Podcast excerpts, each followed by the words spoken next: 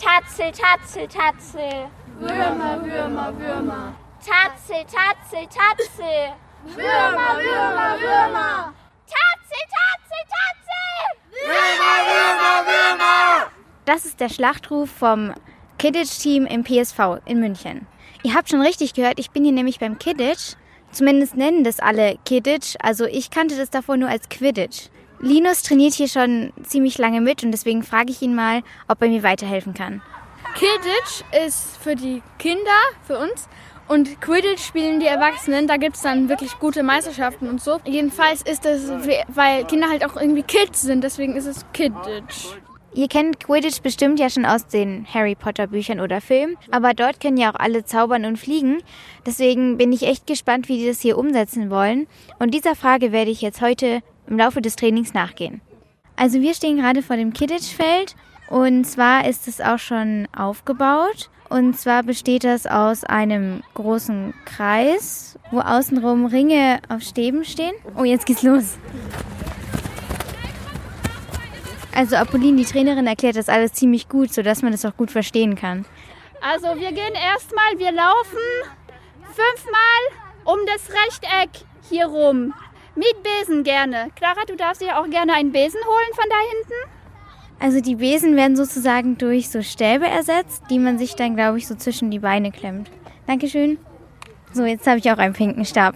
Ja, wir, wir spielen halt nicht mit normalen Besen, das wäre zu gefährlich. Deswegen spielen wir mit PVC-Stangen, einfach aus Sicherheitsgründen. Und ich meine, die sind halt schön bunt, alle, und dann macht es auch Spaß. Okay, dann darfst du gleich mitlaufen. Okay.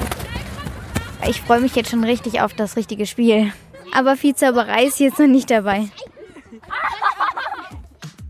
Die Kurzwelle auf Radio Feuerwerk 92.4. Also Linus, du bist ja jetzt schon ein Jahr dabei. Wie funktioniert es denn eigentlich, dass ihr Kidditch ohne Magie spielt? Also es ist so, es gibt zu jeder magischen Komponente eine Art Muggelentsprechung. Zum Beispiel, wie du schon gesehen hast, was in Harry Potter die Besen sind, sind hier einfach Plastikstangen. Als Quaffel wird ein mehr oder weniger lascher Volleyball genutzt, also nicht voll aufgepumpt, damit man ihn gut halten kann.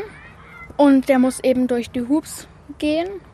Die sind nicht so hoch und auch nicht so groß, weil im Film sind ja so, dass man aufrecht durchgehen könnte. Die sind nur so, die haben einen Durchmesser von vielleicht einem halben Meter.